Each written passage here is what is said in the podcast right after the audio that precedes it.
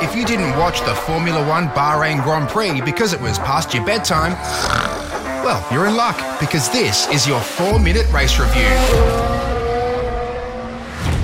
The start of a Formula One season always brings with it an air of excitement. It's the anticipation of the unknown. Unless, of course, we spent the previous week watching the same cars testing around the same track for three days straight. So, the question on everybody's lips in 2023 could anyone stop Max Verstappen? The short answer?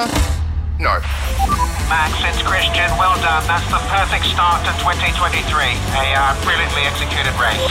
Verstappen dominated from start to finish, with teammate Sergio Perez 11 seconds behind. A bad start from Perez cost him, as he spent half the race staring at the back end of Charles Leclerc's Ferrari. Oh my god.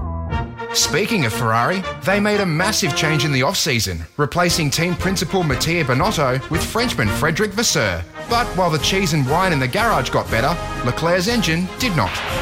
No, no, no. What happened, guys? Lost power. Meanwhile, Carlos Sainz lost out in the Battle of the Spaniards, as he was passed for third place by F1 veteran Fernando Alonso, who's nearly old enough to be his dad. In fact, Alonso's nearly old enough to father half the grid. Alonso and Aston Martin were the biggest surprise packets of the weekend. While Alonso took home his 99th career podium, teammate Lance Stroll bravely raced with two broken wrists, a broken toe, and the best painkillers Daddy Stroll's money could buy, and finished sixth. Who about that race, eh? Although no amount of Daddy's money would have saved Stroll from an Alonso beatdown had their lap one collision ended their race.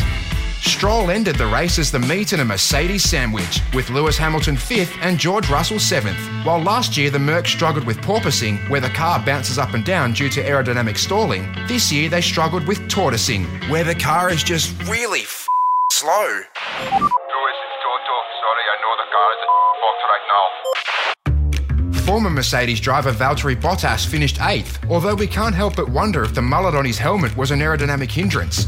On the other side of the Alfa Romeo garage, Zhou Guanyu had a nice tussle with the AlphaTauris of Yuki Tsunoda and Nyck De Vries before losing out to both of them and eventually finishing 16th, or 4th, in the Battle of the Alphas. So, Delta? Former AlphaTauri driver Pierre Gasly was having a much better time at Alpine, storming home from last on the grid to finish ninth. But teammate Esteban Ocon racked up more penalties than Kylian Mbappe, first for starting outside his grid box, then for not serving that penalty correctly, then for speeding in the pit lane.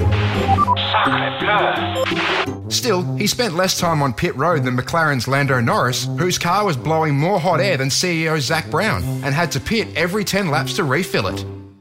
The car, not Zak Brown. But at least he finished the race, unlike Aussie debutant Oscar Piastri, whose steering wheel went all Windows Vista and shut down the car. But it's only race one of the season, so what should McLaren do, Formula One race control lady? Stay positive. Over at Haas, Nico Hulkenberg made his 27th return to the F1 grid, give or take. The team hoped he would drive more like Kevin Magnussen than Mick Schumacher, and unfortunately he did by breaking his front wing on lap one. Classic Magnussen move. Magnussen himself went backwards faster than Mazepin at the start of the race before recovering to finish 13th. And so we find ourselves at the back of the grid to find usual suspects Williams. Wait, what? Alex Albon 10th and Logan Sargeant 12th. Oh, I guess it helps having drivers who don't go the wrong way. Shout out Nicholas Latifi.